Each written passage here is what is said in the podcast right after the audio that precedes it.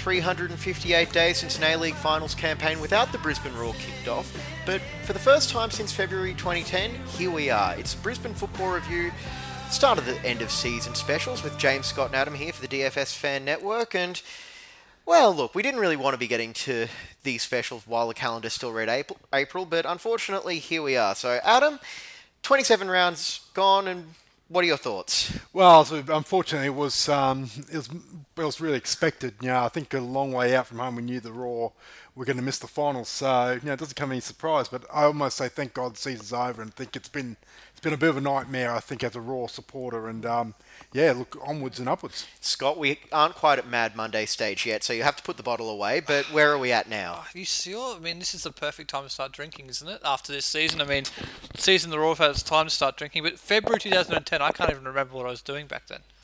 It's been a long time since the Roar haven't been in the finals, and that's probably a testament to that really great Brisbane Roar team we've seen over the last few years. The fact that they didn't just win championships; they were always in the hunt. But for this year, it's it didn't go to plan. That's putting it mildly. But the game on last Thursday was highly entertaining. I thought I thought it was a, a, not the right result, but a really good way to end the season. Absolutely. We've got a lot to cover today as well. We're not just going to be focusing on the Brisbane Roar. We do also have a lot of local football action to touch on as well, and we might even make some picks for the upcoming A-League final series because I think Go we all- banana.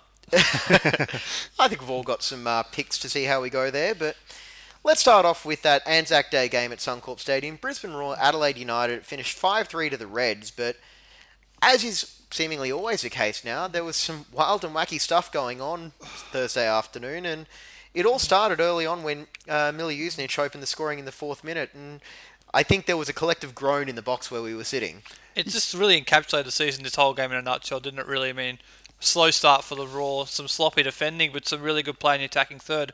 That's basically the um the map of the season in a lot of ways. But yeah, the start with Millie, that was a really soft piece of defending, wasn't it? A free header, what three yards out, maybe maybe at the If six that, yard yeah. box, yeah, roughly somewhere around there. I mean. That's just not great defending and a great start for Adelaide, but that's what we've seen a lot of this year from the Roar, unfortunately, and something that Robbie Fowler's going to have to address over the long off season. Yes, and your coach was in attendance, Adam, and what do you think he would have been thinking? Uh, I was thinking, why am I here? um, look, I- yeah, I would have been look, I think collar on the my way shirt. That's my line, not yours. The, the way the way the Roar started, I, I think the last post might they didn't realise the last post finished ten minutes prior because they really were they- they just they just cannot let um, a quality player like Mileusnic, you know, just you know saunter in the box and head home. You know, it's just it was just yeah, it was. Again, it's just more of the same, and you know, it it really yeah. And, but thankfully, they sort of you know it is been a trait that's a slow start, and it almost woke them up. Yeah, it did, and they, they did bounce back eventually, and actually wound up taking the lead into half time with goals from Dylan Wenzel Halls and Nick D'Agostino. And I I think the biggest you know threat to Dylan Wenzel Halls' career might be the turf on the outskirts of Suncorp Stadium's pitch. I, thought it was the concrete. I thought it was a little he- concrete gutter thing there. Yeah, Well, fake turf then. Yeah. I did. I did. Uh, I was in conversation on uh, Twitter with um, Chief Executive Dave Pourre saying that they should put the flamethrowers back. That might might keep them away from the fence. That's, I uh, wouldn't mind Yeah. seeing that back. Actually, I've seen his name edited to Wenzel Falls after it's happened a couple of times now. Please let that stop. Well, that's to be fair though. He only seems to fall when he scores, so I'll happily take him falling over twenty times next season. I think Adam's idea of bringing back the flamethrowers to prevent him from going near the fence in the first place might be a good start. But that front three actually did really combine really well once again. We saw it against Wellington when, when they won that game with Bautheac, Wenzel Halls, and D'Agostino combining really well. We saw that again last week against Adelaide. That's that obviously Bautheac's leaving. We might get to that later, but that combination was really encouraging towards the end of the season, and the fact that the young guys were a part of that, that's a good sign going forward. it was actually something different for a change, where where the Roar instead of having the uh, first twenty minutes where they seemed to spark and then sort of fall away, they actually finished much stronger in the second half and in the first the second half of the first half. And um, yeah, look, two two good goals. You know, um, 45 plus five. Uh, meant when D'Agostino head home, and that actually sort of it, it felt that you know the Roar could go on with it. Um, so I was you know they taking the impetus you know into half time. Yeah, and uh, we should also point out as well, Paul Izzo, absolute killjoy, ruining Matt Mackay's chance of a goal on his final game. Didn't he read the script? What is that about? Yeah, I know. Oh, it's- I- come I- on. It's utterly ridiculous, but not much you can do about that, unfortunately. Uh, but Wenzel Halls was, of course, there for the rebound, and I- I got to admit, it was actually a really good header from D'Agostino to give the Roar the lead as well. Yeah, it was. It was a brilliant header into that into the corner. I mean, it was actually a really good cross as well from Bautheac on the right. It was one of the few times when those crosses in from the from the wide area actually hit the mark. We saw a couple of them earlier on that were just slightly overhit. This one was perfect, and you're right, it was a more than brilliant couple, header. and it was all afternoon. Yeah. actually from both Yeah. Sides. But that the cross for Bautheac and D'Agostino for that goal right on halftime. That was that was really well, really good execution. That was the definition of pinpoint cross. Uh, then another slow start in the second half. George Blackwood managed to get there for what was possibly the easiest goal he will ever score in his career, just tapping it in. Yeah, look, um, the credit, credit sort of in a way goes to um, Craig Goodwin on that, where he sort of, you know, cut him from from the left, pa- like past a couple of uh, would-be tacklers. Um, look, and I think uh, y- we don't like to point out players too often, but you know, I think Ruon Tongyik he was just all at sea there, and um, he didn't track Blackwood, and that, that was just a, it, it was an easy tap in. The one thing, a- yeah. So the one thing I will say about Tongyik is he did come back early from an injury. It was suspected he would not play after his injury towards the end of the season, but he did come back. So I do wonder if he was not 100% out there, which might have led to that what Adam's talking about. Yeah, I'll, I'll, I I don't think any. And it was, it was really again felt- another another tough day at the office for um, Daniel Leck. If you thought Joe Champness was, was tough to mark, you know, you know, two weeks ago, then you know having to mark, you know, Craig Goodwin, who's probably one of the premier wingers in the league. That was just and look, he did he actually did all right um, to a certain point. You know, it could be more, but yeah, like I said, that he just got caught out. And um, look, with Tongyik not sort of you know tracking Blackwood's run in the middle, yeah, it was um, there's only going to be one result. It, it was the definition of a side limping to the finish as well. And look, Daniel Leck, he was learning on the job at right, at right back. I think. Well, actually, you know what? I'm going to go to Darren Davies in the press conference after the game because we did actually ask him about that. Leck's been learning on the job at right back. What have you made of his progression over the last couple of months? it's been tough, hasn't it? You know, uh, you know, seven games ago he'd never played at right back, um, and we, we threw him in for one youth team game um, because of the, the the amount of injuries that we had, and he's remained there ever since. So. Um, he has been learning on the job, as you quite rightly say. There's been some uh, tough learning moments for him, but what I will say is he's given it everything. Um, and um, and as you say, you know, there's there's there's a number of youngsters. I mean, you know, we've obviously got Lex at right back. You know, we've got uh, Isaac at, at left back. Um, you know, young Zakia, I agree with uh, what you say. You know, that he was. Uh, I thought it, that was his possibly his best game yet as well in the, in the middle of the park. He only grew stronger. Um, so know, there's a number of other youngsters, and I know I'm missing names, but um, you know, as a as a core group of youngsters, they've been given opportunity, and they will only be better for that. Yes. So that was Darren Davies there in the post-match press conference after the Roars 5-3 loss against Adelaide United, and he talked about a lot of the young players there, and they all had. We actually got to see quite a lot of young players this season as well, and I thought Isaac Powell wasn't disgraced. Like he's someone who's 17, so he's still obviously got a lot of growing to do as a player, and possibly physically as well. Because I don't think I'm. Oh, I haven't got my growth spurt, and I'm 29. It'll it'll happen one day. Yeah, exactly. It, it's it's it's it's coming. It's all right. Yeah, that's it. And then we also. By the time you're 30, you'll, you'll be you'll be a giant. But I also do want to make note of Daniel Leck, and this is going to Yeah. segue into the next point as not Daniel Leck, um, Zach Duncan. Zach Duncan. Thank you. All the thirty numbers confuse me. All right. Yeah. anyway, yeah, I do want to make special note of Zach Duncan. I thought he was absolutely superb. Like the games that I've seen him play, even you know, le- not so much Newcastle, but when the Roar have played well with him on the park, it's because he's really Yeah. heavily involved. And I thought he had his best moment of the season with that slide rule pass to set up uh, D'Agostino, Yeah. who wound up winning that penalty. I was about to mention that it's not just that the control on the passing, passing from Lopez, the control to then beat Isaias, who's a really good defensive midfielder. And not you- afraid to hack. I was about to point, and your point, the master of the foul near the halfway line. And a dirty Yeah, challenge. well, Yep. that too, but he skipped past that really well. And then you're right, that slide pass through to to D'Agostino. That was some, that was some absolutely fantastic I'm play. actually surprised Isaias didn't scream to Yeah. the referee for a yellow card but for that getting that past him. that um, snapshot of play from Zach Duncan was absolutely fantastic. It was the best bit of football the Roar played all day. Yep. It, really was. It was absolutely perfect. And, you know, D'Agostino didn't really land, uh, stick the landing after getting uh, tripped up by Paul Izzo, did he? No, he didn't. How did Izzo not get a yellow card for that? By the way, Yeah.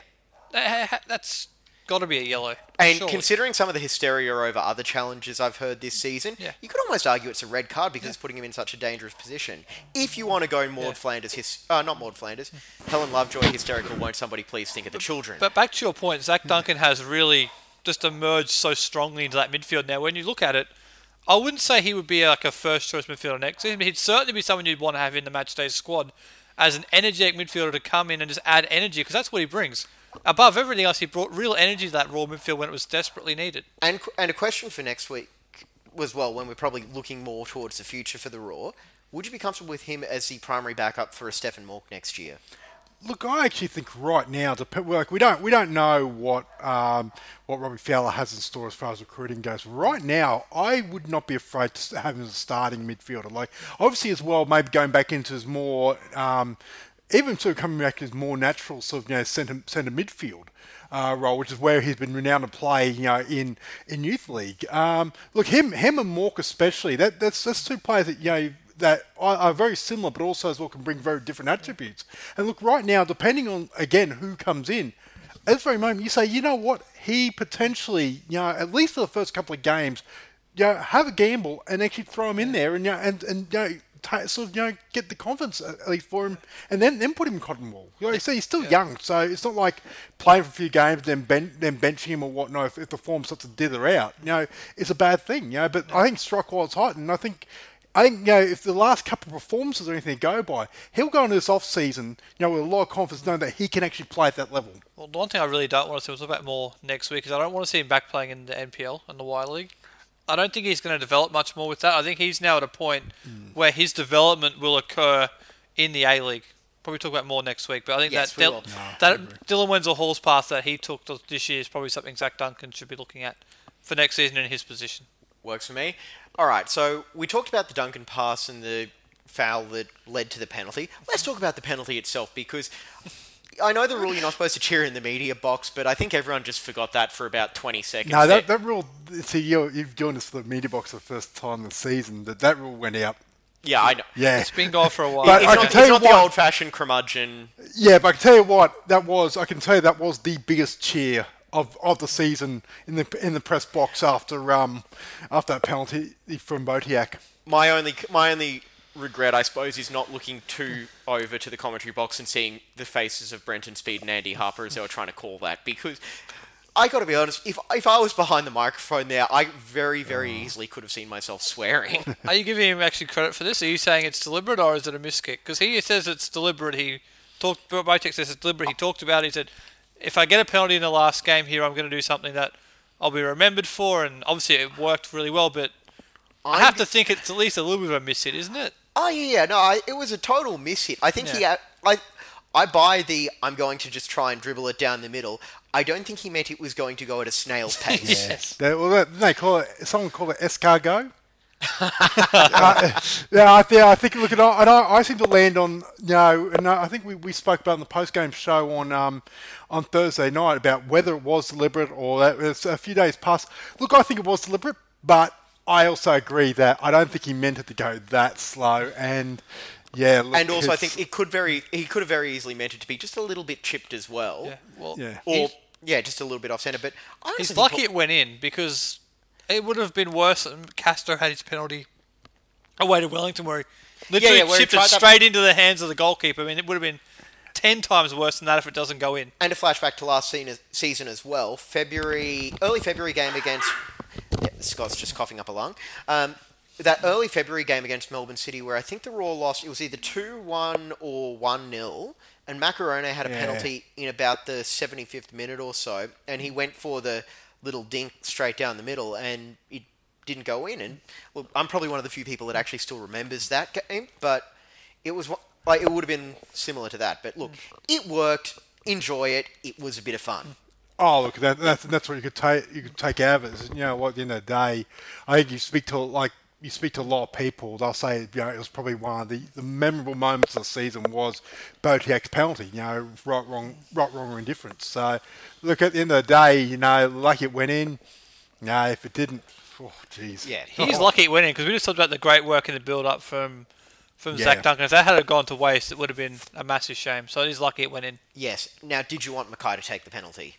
Yes.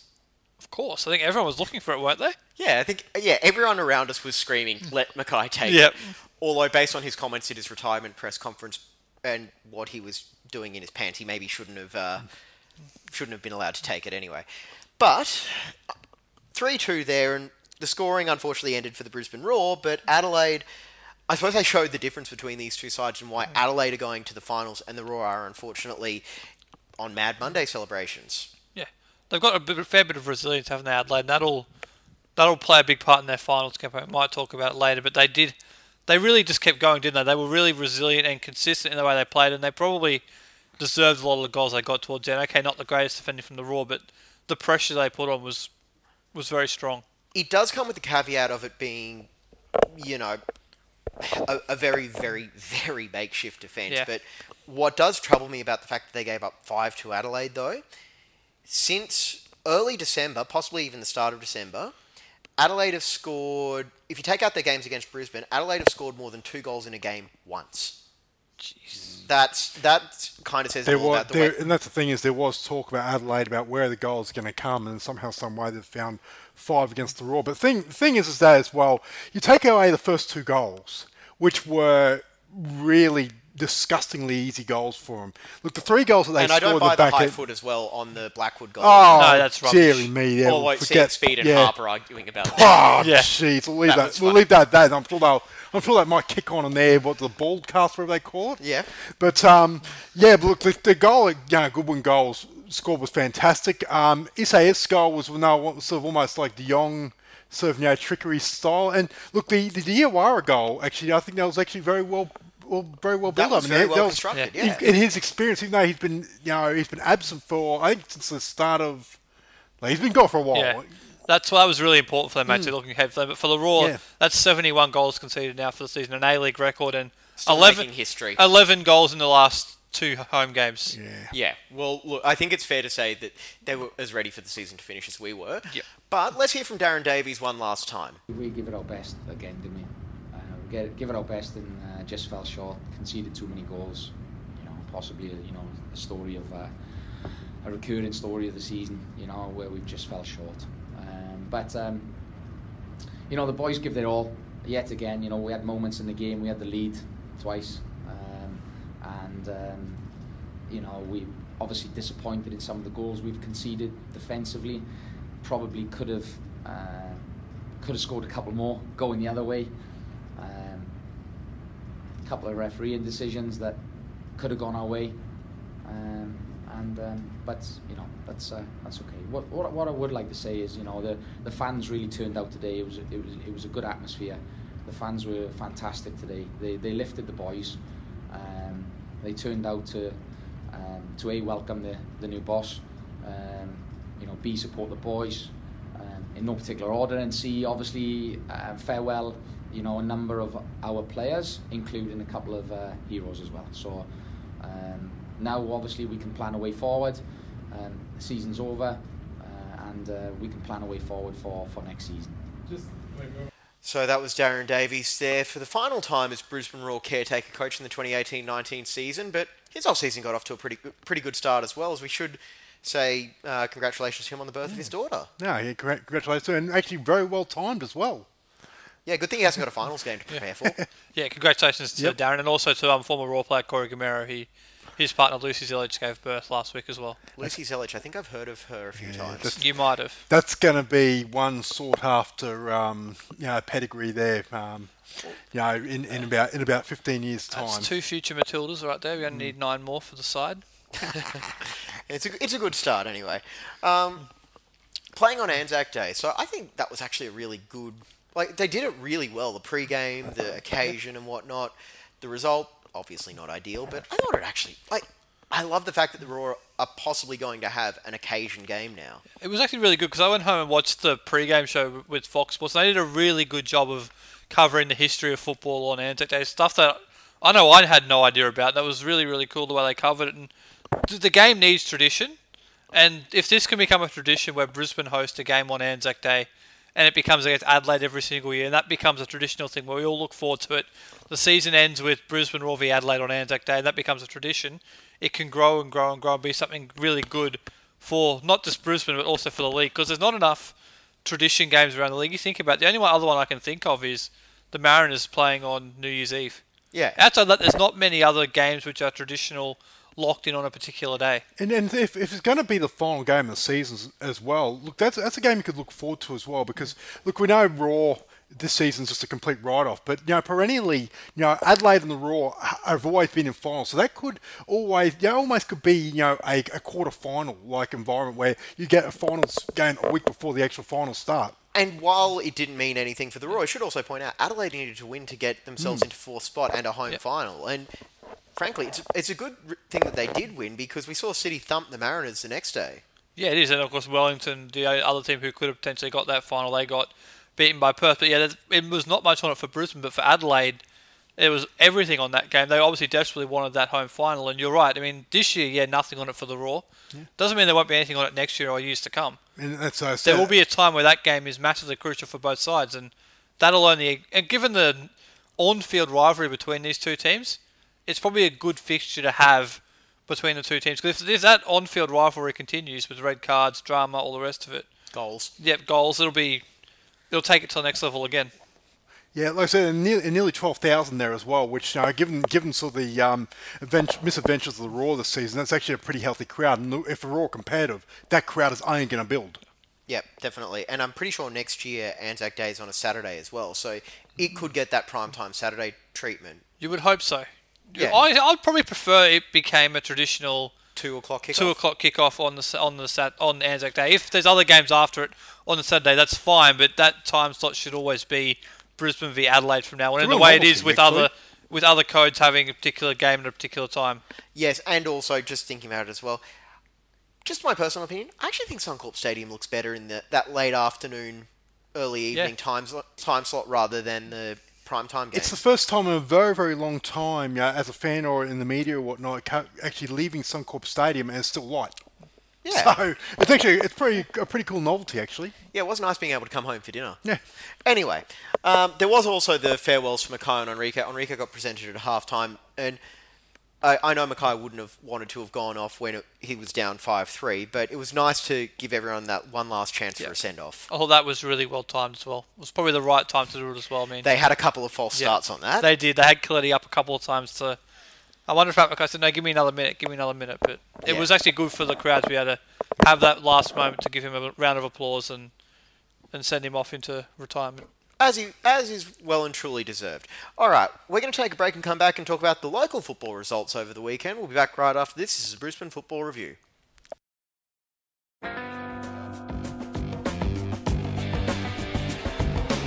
You're listening to the Brisbane Football Review. We'll be back after this. And welcome back to the Brisbane Football Review. It's James Scott and Adam here for our for the first of our uh, season finale shows. I think we're doing two. That's right, guys.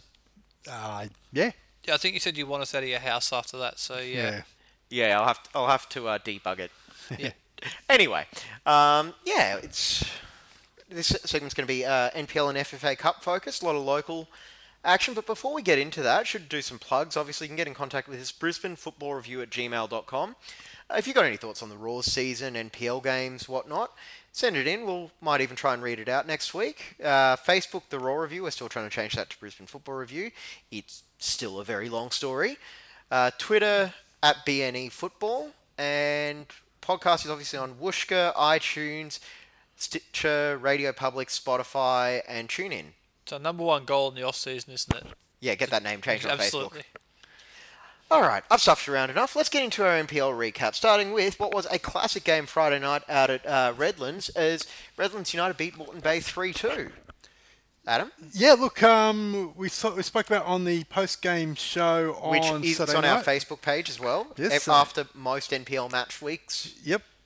Yeah, we have a decent host.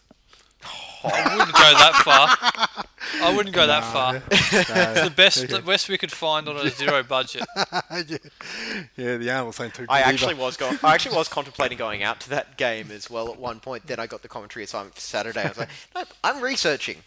Anyway, yes. Yeah. no, but that, that's so. Look, uh, congratulations to Redlands. Um, look, I think uh, Graham Rossoff's down there is almost short of a miracle worker because they were very, very ordinary the start of the season. A bit of recruiting, um, a bit of recruiting sort of and whatnot, and, and some known quantities. You know, Kato Ichi is going to really sort of you know make them a much better team. Um, offensively and look they, they knocked over a team that was in form in Moreton Bay I don't think they'd be too happy. They they they tried to fight back, you know, late in the game, but they fell short. But um, look, Redlands are up in eighth spot at the moment, which we would have thought, wow. Yeah, you mentioned Kato He's a known he's a known quantity around the NPL. He was played a lot of, for a lot of different clubs around the around the local football for a while, and he adds a real real good counterpoint to Shuto Kubiyama, their their, their other striker. That used to be just a one out thing where if the goal didn't come from him, they didn't come from anywhere. Now you've got two guys up there who play off each other really well, and the combination seems to be working really well. So that's going really well for them, and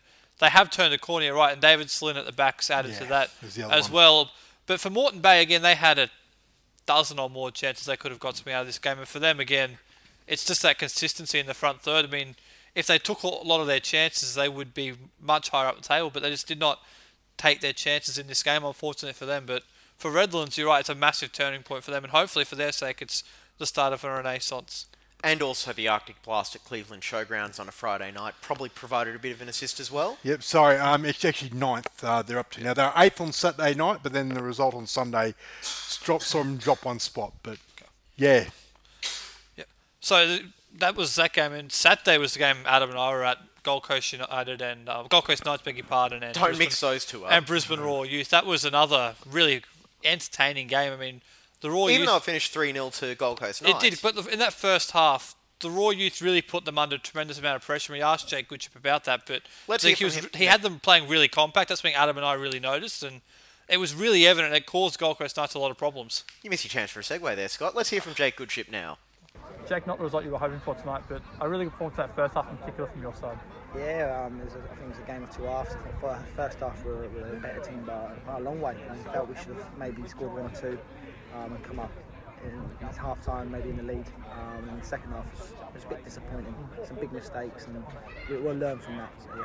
You mentioned that first half. It, from our vantage point, it looked like your team was very compact in the way you were defending. Was that a tactic you set out with before the game? Yeah, look, we we um, it sounds strange because their best players are central, but we identified a certain area where we felt we could take advantage of, um, and I felt we did that well, um, out possession and in possession as well at, at the time. So yeah, it's quite happy. that. And coming off the bench, Harry Talbot, he had a, quite an impact in the, off the bench. How do you think he played? Yeah, he was fantastic. Um, we're, we're at a stage, unfortunately, where we've got players playing school football this morning and then coming into us in, at night. So we've just got to manage loads of players. But yeah, I thought he had a good impact. But I thought across the board, about seven or eight players really stood up tonight. Um, so yeah, very happy with uh, very happy with the subs impact in general. And we're approaching the midway mark of the season now. How do you assess your side's performance so far in the season? Yeah, I think um, from the inside in, I think we- we've done fantastic. The amount of players that have stepped up to the A League, uh, amount of players stepping up from the younger boys to play in the NPL. So I think the next few weeks we'll start with gauging where we're at. Um, we're going to get players back in the fold. Um, so that'll be an indication of truly where we're at. Um, I'm happy where we are. I think we're, we're doing okay. I just don't think where we currently are on the table is any justice. Um, if we stop conceding goals at silly moments in the game, you know, we'd be a bit higher up. And I think we've, we've been very competitive. I think you play Olympic next week. Looking forward to that match up there. One of the top sides in the competition as well. Another, Yeah. another strong test for your side. Yeah, um, I think Ben Khan's a, a fantastic coach. They're well organised. Um, they'll be similar, to, I think, to tonight in terms of the challenge they pose. So it's something that we'll, we'll stand up to, and we look forward to it. It's going to be a, a good week in training. Um, and you, you want to play the best teams. And Olympic adds something to the competition uh, that you want to play against. So it's exciting. All right, that was uh, Roar Youth coach Jake Goodship there on the 3 0 defeat to Gold Coast Knights. That's one of the other games. Lions won almost as expected 4 1 over Southwest Queensland. Yeah, look, Lions are just continuing on, aren't they? I know Thunder aren't the strongest of teams, but Lions are just They're really they're in that mode last year where they just kept winning and winning and winning, and they seem to be in that mode again at the moment, which is probably a concern for a lot of other teams around the league. Yeah, and I think they've got the fewest goals conceded in the competition as well. Seven so far from their 12 games. Yeah, look, hey, well, mind you, seven. Considering they they see they conceded ten all of last season, regular season, to get be seven already after twelve rounds, it's um yeah like they're not as formidable at the moment. But look, it's still a very very strong back four, even without Captain Matthias Simic, who's recovering from Yeah. injury at the moment. So there, there's a bit of change at the moment at lines in defence, but it's business as usual So I was going to say with um, Matthias Simic out, that's not to be. That's a bit of a. You expected that to a certain extent. I mean, I think he's going to be back ahead of that big game against Peninsula in a couple of weeks. And I think Andy Thompson also didn't play against Southwest Queensland. I think they were just resting him with games coming up during the week. So, oh, but they've got a tremendous array of options to choose from, no matter who they who they've got in the side. That's right. And in Saturday's other game, Brisbane City 5, Mackay with Sunday's Magpies, Crusaders United FC 0. I had to get that in one more time. Yeah, uh, look, Brisbane City, it's probably it was a good um, sort of, I guess, fill up for them as far as you know for confidence goes. Two goals to Alex Fechner, two goals to John Carlos Solorzano, and an absolute cracker from Jesse Rigby. Um, see, so they they I think they might be ready to turn a corner. They've got a big game tomorrow night. I think they'll go in that game confident in the FFA Cup. But Magpies Crusaders, yeah, that's um, losing like this at home for the second straight game.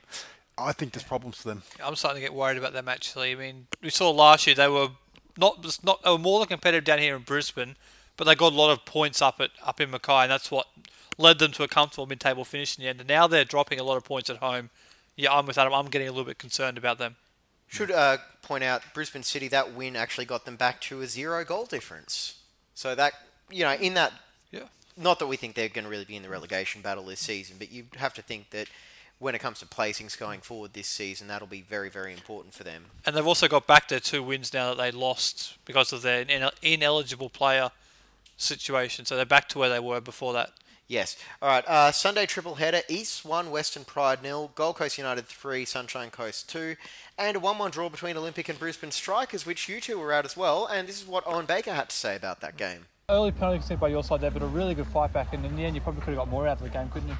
Yeah, listen, Olympics never an easy place to come, uh, and we came with a game plan tonight. And obviously, looking for a response after last week.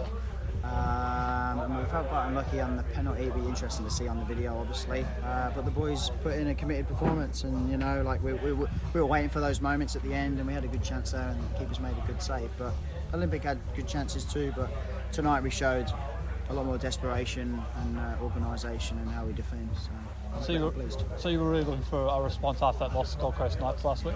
Yes, losing six-one in this league is not acceptable, um, and, and we were, you know, we were, we were, it wasn't good enough, obviously last week. So we have to a response. Um, you know, like I said, we come here with a game plan. We worked hard in the week, um, and the, the, you know the players executed it quite well tonight. Another tough game came up midweek against Lions in the Cup before another game at the weekend against Magpies Crusaders. It's a busy week for you, isn't it? Yeah, it's a big week. You know, the cup's great. The cup's a fantastic competition. We can go to Lions and throw everything at it. It's, that's what you do. It's the cup. It's, uh, so, and we will. We'll give it a red hot go. Um, but then the Mackay game's huge for us. We need three points in the league, so it'd be good. You know, be- we got we got to keep one eye on that as well. Yeah, you mentioned the league We've got approaching the midway mark of the season. Now, how would you assess your side's performance so far this season? Oh, listen, we're disappointed with a few of the performances. I'm not going to lie, um, but it's a new group, you know. So we knew we knew it wasn't going to be uh, smooth sailing. So we've um, each week, you know, to be fair to the players, they keep coming in. We uh, and we keep, we keep trying to get better. Um, I think tonight was a some tonight was a good forward step. Um, so I hope and I think. Uh, I expect us to be better in the second half of the season, that's for sure. Uh, well, best of luck against the Lions on Wednesday and, and the weekend against Magpies. Thank you.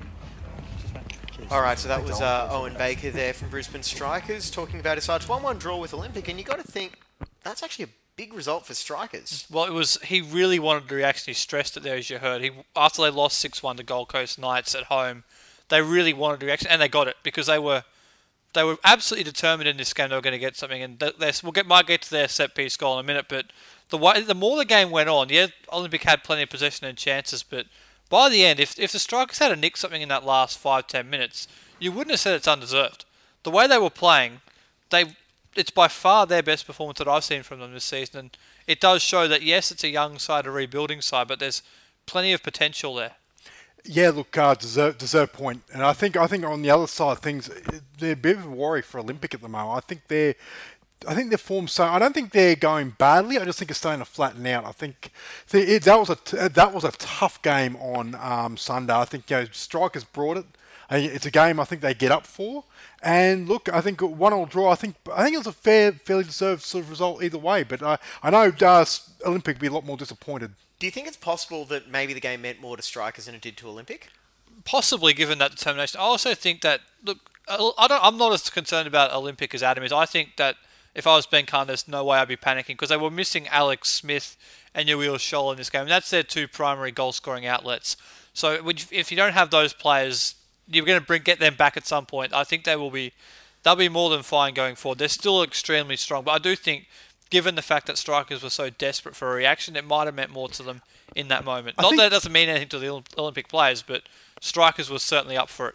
I think their finals, um, like I think their top four spot, I don't think there's any question there. It's just I think, you know, 11 points behind Peninsula Power now. I think any hopes of the premiership may be starting to wane for uh, for Olympics. So I think, but look at the end of the day, they're a good team, got a good squad, and look, they, they're going to win more than they're going to lose or even draw.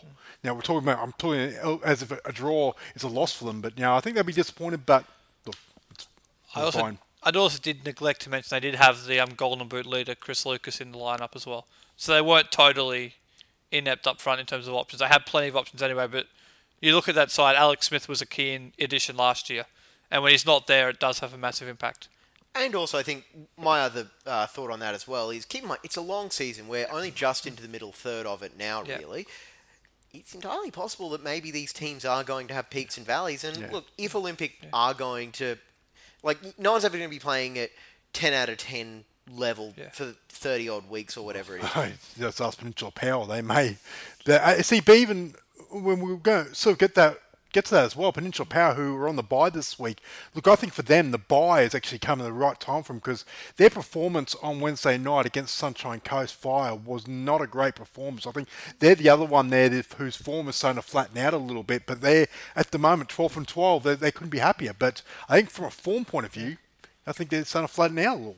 It is also that it's a busy time of the year as well. There's mm. also FFA Cup games coming up. I know Olympic have a, a big game away to Rochedale tomorrow or Wednesday, depending on when you're listening to this there's every chance that they've prioritised that game and said, look, we want to get back to the national round again. Mm. And, and, if that's the case, then you're going to make sure you want to win that game.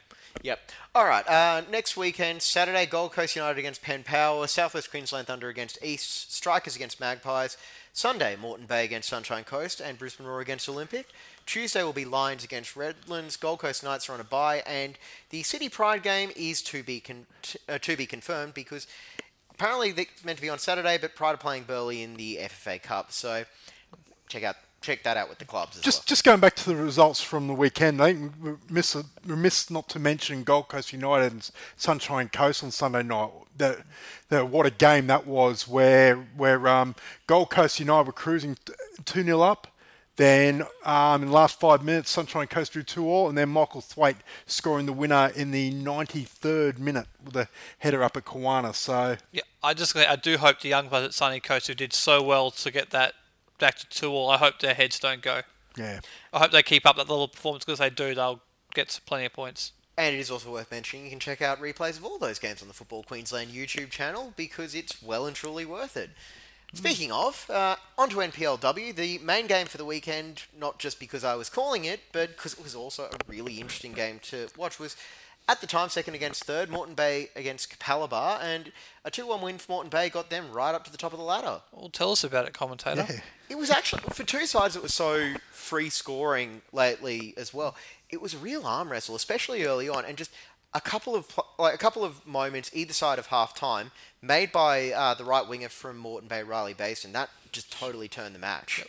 Okay. She she's a quality player, um, Riley Basin, and she she she made a difference this season to from Moreton Bay finishing fourth, fifth from last season to getting them right into right into. I th- look, I think at the moment they're between them and Lions. I think they're they're the, the main contenders. Uh, Capalaba Uh, up They until bad, up, Like- up until it, I, I I worry about. Well, we'll find out about Gold Coast United women as well, who who beat Capalaba four one the week prior. So I think that the, the top four is starting to sort of you know really solidify, and it's it's it's a scary thing to say. You know what? The gap might not be there. Which, yeah, well, the We'll have to wait Capitals had their had a one-all draw with East, but to the game that you were talking about, um, well, I think this was a massive game. Moreton Bay have been the dominant team so far this season, and this game was one that we all looked at and thought, given the start Capalaba had to the season, this could be a spectacular game. And Capalaba now back-to-back losses. I'll, I'm really keen now to see how they're going to bounce back from that because I don't think losing two-one to Moreton Bay is any any shame in that, given the fact that that could very well be a finals matchup. And Like that's uh, Capalaba's not a team we all looked at at the start of the season. Thought, yeah, they'll be in the finals, but given the start they've had, they're definitely going to be in the mix. I think I think Coach Hannafin will be very very um, happy with, with that result actually grinding our result rather than trying to just sheerly blast them off, you know, blast you know teams off the pitch. So I think there's Yeah. some good signs that, that they are a very very good team as we suspected. That's a good point because the Moreton Bay have demolished a lot of teams. They haven't had a lot of close games, and in finals football you need Yeah. good tests. So that actually is a really good win for them.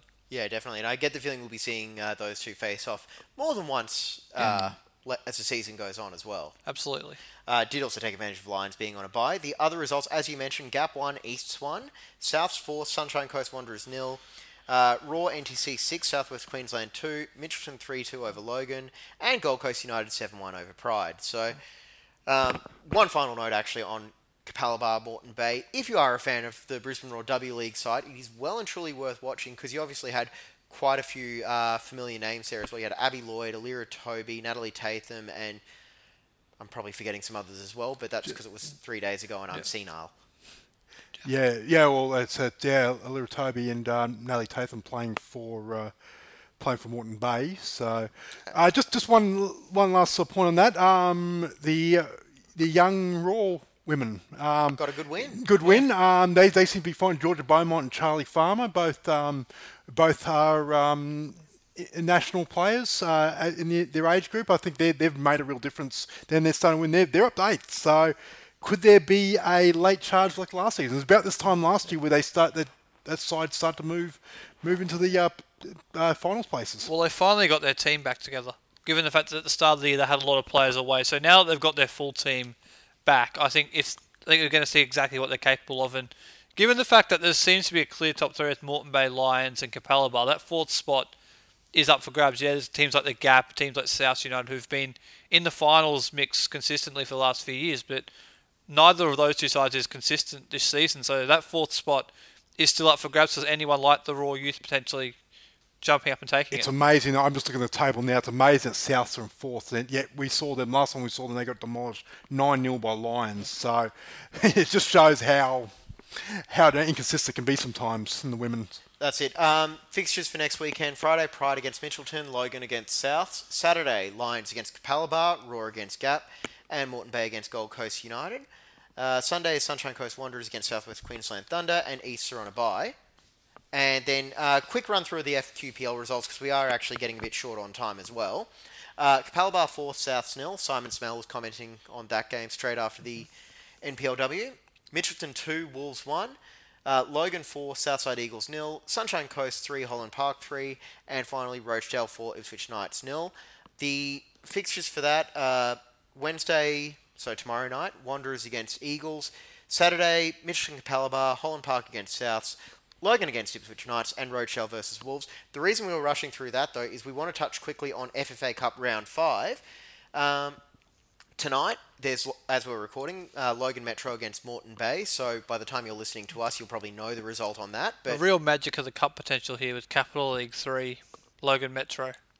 yep, if they can get this, if they can win this game, it will be the biggest upset we've seen in Queen in Brisbane qualifying. I would imagine. certainly. Uh, Wednesday, you've got Lions Strikers, Rochedale Olympic, Penn Power versus City. East against Mitchelton, Holland Park Hawks against Brisbane Athletic, and Southwest Queensland against Logan. So quite a long commute there for Southwest Queensland, uh, for Logan going to Toowoomba, I mean. Yeah, look, the three three blue ribbon ties in you know in in Lion Strikers, Rochedale Olympic, Penpower and City. Uh, I think the game to watch, I think for those, the neutrals, I think will be uh, Holland Park Hawks and Brisbane Athletic. Um, Brisbane Athletic Capital 2, looking to knock over um, FQPL's um, Holland Park Hawks, who have been in pretty ordinary form. So um, that's one that could potentially be, if you go on the cup set alert, that might be the one. certainly worth keeping an eye on. All right, uh, Saturday, Surfers Paradise Apollo against Grange Thistle, Burleigh against Western Pride, Coomera against Redlands, Palm Beach against Nambour Yandina United. So if you're listening to us from the Gold Coast, a few games for you to get out to there. And next Tuesday is Sunshine Coast Wanderers against Gold Coast Knights. It's a rough trip that one, isn't it? When you think about it, on Tuesday night, all the way to Buderim from Carrara. Yes, definitely. All right. Um, now, just a quick PSA. This will probably be our final in-depth NPL segment on the podcast for the season because next week we're going to go really heavy on the Roar uh, end of season stuff, looking ahead to 2019-20 for uh, mostly for the A League, obviously. Um, so keep an eye on it on our socials as we promoted at the start of the segment, and you two especially will be doing a lot of NPL post-game shows as the season goes on. I don't know where you'll be this weekend. I think that's still up in the air. We were still negotiating just just during the break. So Either way, about 10, 10.30 on Saturday night, check out our Facebook page where our NPL post-game show will be there because you guys will recap the night's events and also cover what I'm assuming will be more drama and usually you get, are able to get a chat with the coach there as well. Mm-hmm. Yeah, we'll probably do plenty of FFA Cup stuff as well, as that draws to the conclusion as well. Yes, we're still working on an exact return date for the podcast for next season, but chances are it'll probably be July when the FFA Cup comes up. Yep. Yep. Most likely, anyway. Somewhere late July once the draw is done. Yes. All right. I'm going to say that'll be it for segment two. We'll come back and just quickly talk about uh, some breaking news that came out today and also the Roar End of Season Award. We'll be back right after this.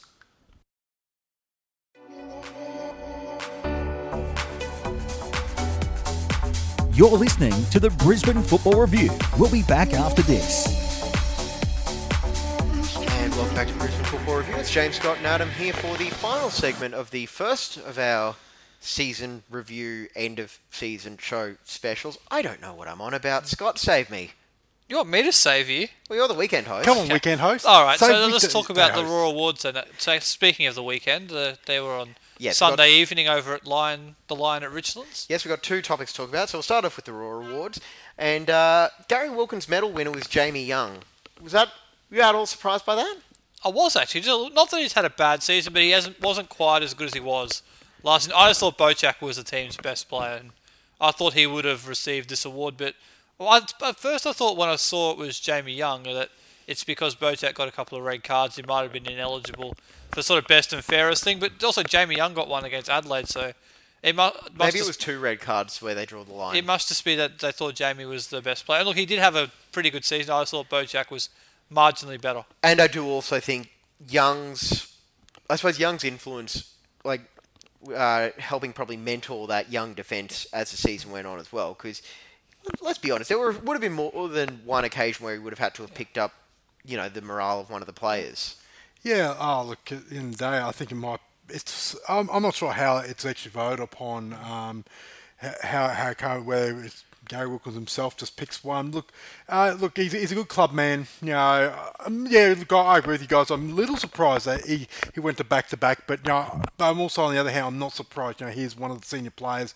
You know, one of the players who probably can even walk away from the season head held high. So, look, uh, Gorman. You know, and I said, it's pro deserved. And it all is also another point, as uh, Jamie, Jamie Young did post on his Instagram earlier. He says it's it's a massive step for someone who came to Brisbane on a minimum contract for to be a second choice goalkeeper to now be uh, what was back to back club champions basically. And received a massive amount of stick when he first got here, if you recall. yeah, it- absolutely. But it does show how much he's grown as a keeper, and uh, I think you know, congratulations, Jamie Young. Eric Bautheac did win the Players Player of the Year, Yep. Yeah, and look, I not mean, just for his Instagram work. I, for all sorts of reasons, probably. But look, he was, he was. I thought he was the team's best player. And Adams, I, I'd be really curious to find out how the Gary Wilkins medal is, is tallied up. Is it just he chooses his best player of the season, or is there something, some other criteria because obviously, it's obviously the players don't vote on it because there's a separate award for that. Players play, yeah. Yeah, Uh, I'll the- just be curious to find out exactly Might- that how. might be a question Yeah. for a certain CEO. It's Yeah. not questioning the decision to give Jamie the award. I just don't. I No, don't know how the it's yeah how the process. It's a works. curiosity rather than a query. Yeah. No, it- look, as I said, there, there- there's, look, let's, let's be clear. There's no, we're not saying, oh, he doesn't deserve it or anything like that. Um, look, Jamie Young is is deserving. Like I said, it, it's just a matter of, yeah, we'll just be interested how. I think actually, I think more than just us. I think the, the Roar public that sort of still engaged at this point um, would be interested to see how, how they come up with that. Certainly. And the most awkward award of the night, Golden Boot, went to Adam Taggart. I'm sure he'll get it in the mail. Yes. And uh, Breakthrough Player of the Year, Dylan Wenzel Halls, also known as Automatic. Oh, look, that's the thing is, is that he, he did like again deserving winner, but uh, look, I think that um, that award may may have been he, he would have had a lot lot less competition, you know, probably two or three months ago. I think, you know, seeing the likes of Zach Duncan and you know, Isaac Powell sort of come come through the ranks in the back end of the season, obviously probably not enough compared to, to Dylan, but that, that probably wasn't as straightforward as it would have been probably three months ago and if things had been going well. And a good reward for his first season in the professional game, moving from Western Pride. And also, we should point out as well, for Wenzel Halls, he he came in with a lot of expectations Yeah. after the way he was scoring for fun at NPL level, and I honestly think if he'd started week one, he wouldn't have scored as many goals as he did this season. Just just one thing as well that you know you think 12 months ago, Dylan was still a Western Pride player, and it just shows 12 months later that you know I think it'd be a lesson to to all sort of especially the younger brigade of NPL players up there that there is there is hope that you can be, you know, you can actually you know achieve something as a professional. There's Yeah. plenty of spots at the Roar, that's for sure. Oh yeah. Yes, we'll get on that in a little bit.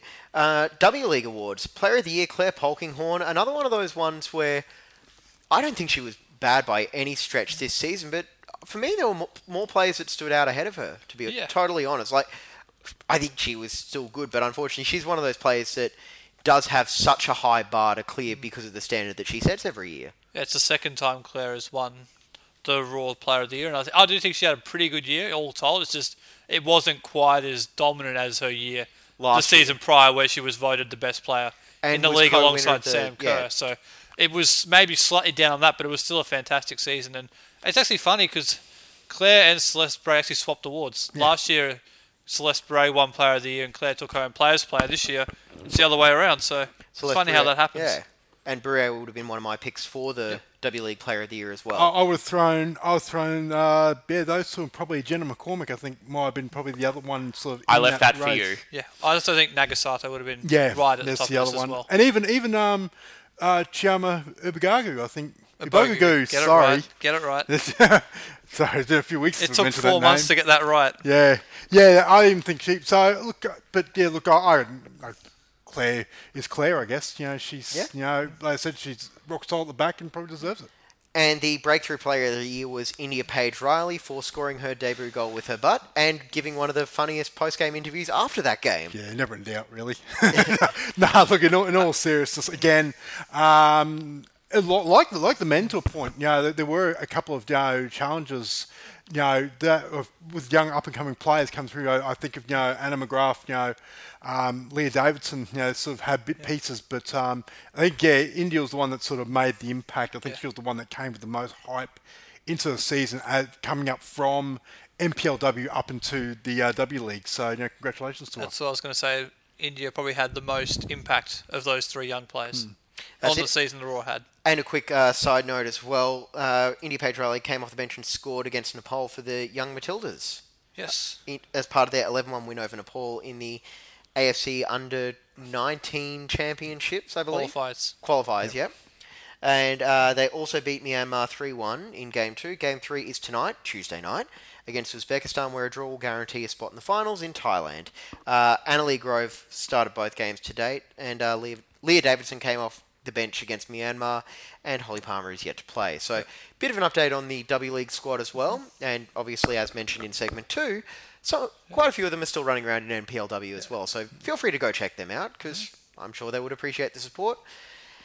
Now we'll get on to uh, the other story that we were going Hang to on, talk about. before we move on from the awards night, you're missing, you're glossing over the most important award, Yes. Ah. the Hall of Fame. Yes, that's right. Matt McKay became the third inductee. Yes. Thank you for reminding me. I'm not trying to kick you out of my house sooner than expected. Um, Can't gloss over that. That's a yes. a highly fitting honour, and I'm sure there's a couple of other players. Well, certainly one other player who retired from the Roar this year, who won't be far behind in joining that club. I think that may be part of the reason why they're only inducting one at a time, potentially, where maybe next year there might not be uh, an inductee in the current playing squad that's, you know, potentially considered worthy of inducting. So you've got Enrique in your back pocket. I think it's also good you introduce one, own maximum of one each. You don't have to do one every year, but a maximum of one, so that player has their own unique night, and it's about them being in the Hall of Fame, not multiple at the same time. I think of the current, and this is with all due respect, I can only really, like uh, we've mentioned Enrique, he's probably the only one I could probably think of at the moment that probably could go into the Hall of Fame. The only other one I can think of would be Clare Polkinghorne, but I would suspect that she would have a number of years left in her, so Yeah. it might be one for down the road, but look, I think it's clear that she's, she's going to go in eventually. One name I will throw out actually for the Hall of Fame as well, and conti- continuing on the uh, theme from Michael Theo last year, I think if Jamie Young wins another uh, Player of the Year award and helps get the Roar into the finals next season, and you know possibly win some silverware as well, then he becomes a candidate as well. If we're, if we're quickly spitballing other sort of potential candidates, I'll throw one other that may be very polarising. That's Besart Berisha. No, uh, he's in. He's in. Oh, look, other- I I think I think we're in agreement. To me, here. he's I think, in. I think some of our listeners may disagree, but I actually think Jack Hingert might be a lot closer than people think as well, given he will play 200 games for the Roar. That's pretty. I know he hasn't. Unless had, he signs for Victory or City. Well, that's true. He hasn't had he hadn't had that success in terms of team success yet. But if he can have that before the end of his career, 200 plus games and a trophy, that's going to put you firmly in contention. Yes, definitely. All right, so the other bit of breaking news that came out around about lunchtime today was the Roar confirming a whole lot of player departures. Now, we're going to get into them in a little bit more detail next week, but I did want to get our instant reactions before we wrap up tonight. Uh, media release came out. So, uh, Matt McKay announced his retirement as we knew. Enrique also uh, leaving the Roar. Uh, came out over the weekend. Thomas Kristensen will be departing as well. I think that came out Saturday morning. Yep. yep. When I was going to see Avengers Endgame for the second time. That's what you get for going to the movies. You miss things. No, no, especially a three-hour one. Uh, it was confirmed at Sunday's uh, gala dinner that Luke DeVere and Brett Holman would also be departing at season's end. I kind of thought Brett Holman departed at the end of last season, but that's just me. Uh, and he, he comes off the payroll. and also departing the Roar are Bautheac, Eli Babalj, Joe Caletti, Charles Okolingoy, Alex Lopez, Tobias Mikkelsen, Stefan Nigro, and Ruon Tongyik. Brendan White as well. And Brendan White as well, who was not in the media email, which I'm reading right now. It was a very much a um, Homer Simpson coaching parody from Robbie Oh, Fowler. here, right, We've wasn't got it? to record that gag. Yeah. Ah, well. There's we'll a lot of there's a lot of players left. I don't think there's too many surprises in that. In all in all seriousness, I mean, we all expected a clear out, and it's been well and truly delivered. And they haven't wasted any time. No, they either. haven't. So yeah, I'm I'm not surprised. I think the only ones I would have would have been happy to have seen them keep would have been Tongyik, maybe Alex Lopez, but we also don't know what type of Yeah. team uh, Robbie Fowler's going to want to deploy next season, and maybe Lopez just won't fit. That's why I was thinking Tongi could be the one that I would keep as that defender. He's done pretty well since he's been here for me. I thought he might have been kept, but ahead of maybe one of the others. But either way, I think there's, the rest of them I don't think you can argue too much about. trying to sort of, you know, just just the um, obviously the cuts, and I think uh, we, we knew there were going to be it was going to be a clean out, but 14 players inside a week, and some choosing to, others, you know, gone. Um, whether they whether they chose to or not, um, it, it- to me it, it seems as though that yeah, basically I think the I think the word clean slate I think is the best word to describe what Robbie Fowler wants. I think yeah, other than those who are actually he's got it. contracted. Yeah, I, I think this is what I think this is what he wanted. So, look at the end of the day, um, I guess it's, it's removing the excuse of you know oh I inherited this squad um, from Rory Fowler if it all goes pear shaped this time next year because he is going to get his side that he wants. And look, for, and we'll have to wait and see if it's going to be good or bad. But um, yeah, look, it's just um, I guess the speed of it was more. But um, as far as look, I'm not to be honest, I'm not struck by any of those um, of those departures. I think they they're, they're all sort of. I think they're all coming. I think uh, pretty much anyone that didn't have a contract, I think was going to be in was going to be um, in trouble. I should say in trouble, but Was not was going to depart the club potentially. Potentially, potentially showing the exit door. Yeah. Yeah. I think the two that we are still waiting to hear about are Dan- Daniel Bowles and Jacob Pepper. And I think the fact that they weren't included in this list today is probably good news for them. I think there is an interest in keeping at least one of them around. Yeah. Uh, for all we know, we could see Jacob Pepper return to midfield. Yeah, because we were trying to think about of who's remaining at the moment for getting any um, new signings for next season, and defensively they've got a little bit you know left. Uh, obviously, you'll have Jack Hingert and Connor O'Toole come back from long long layoffs, but the midfield has just been completely gutted. Yeah. Yep. And I, I know, I think uh, Bautheac is obviously the name that really jumps out there. He was, you know, the main marquee, players player of the year and everything, but I, I'm going to be honest, I honestly think they can find a better player than him. Look, at the end of the day, just uh, just to my just my take on Bautheac, I think it's one where I think he's chosen to leave. Um, look, marquee player, a million dollars a season, allegedly. I'll use the word allegedly. That's what's reported. Um, look, at the end of the day, you know, he. I think as th- that marquee, he probably didn't live up to it. I think at the end of the day, yeah, and I, I don't think yeah, it's one of those ones where the, the standard's are so much higher when you're looking at a marquee player. It's unfortunate he probably hit Brisbane at the wrong time. When he got here, things were just starting to dip. Obviously, they went from third down to sixth last year, then down to ninth this year. A large, long rebuild required now. It probably was not. He was probably the right player at the wrong time. If he was in one of those teams when the Roar were flying under Ange or Mike Mulvey, he we would have a lot diff, lot a completely different view on him and his time here. Hypothetically, just just you know, one last question to close this out on. If they'd si- if they'd signed 2017 September 2017 Eric Bautheac mm-hmm. instead of Thomas Broich, do you think we would be talking about Eric Bautheac in the same breath as Thomas Broich? No. no, because there's no one like Thomas Broich in the history of the A League, and I've had an absolute gut full of people trying to say Diego Castro is. Can the man win something first? Yeah. Has, can he win? Can he at least win a A League first before we start saying he's the greatest of the history of the A League? Oh, Can he try defending? The whole look, the whole comparison between Thomas Broich and and Diego Castro is laughable. Um, look, and that, that, that's like I said, yeah, it's a very biased point of view, but also look at the facts. Look at what he's won. Um, look, that's not saying Diego Castro is not one in one of the five best players in the A League of all time. But there's no comparison compared to Thomas Broich. I think it's a laughable debate. Um, you know, fueled by you know very very cocky and confident Perth um, supporters who you know look justifiably. To be fair, they were saying the same yeah. thing about Castro last year when they weren't top of the table as well. The thing is, to go right back to the start of the show, you mentioned what three thousand five hundred twenty-eight days or something since the Roar missed the finals. Yeah. Well, since that, in the Broich's seven years here, five times out of seven he finished in the, the te- Brisbane finished in the top three. Yeah. Five times they finished in the top three, and obviously we know everything they've won. So not only was he by far and away the league's best player, he lifted his team to be the best in the competition by a mile. Castro's had his team finish in the top top of the table once in four years here. Come on, please. And also, like, I know he's good. I will. I'll give him this. He's a good player and he's great to watch, but there's layers to this thing. I, I all I would absolutely say on that is, look, Diego Castro is one of the best players in A League history to come to the A League Yeah. in the competition's history.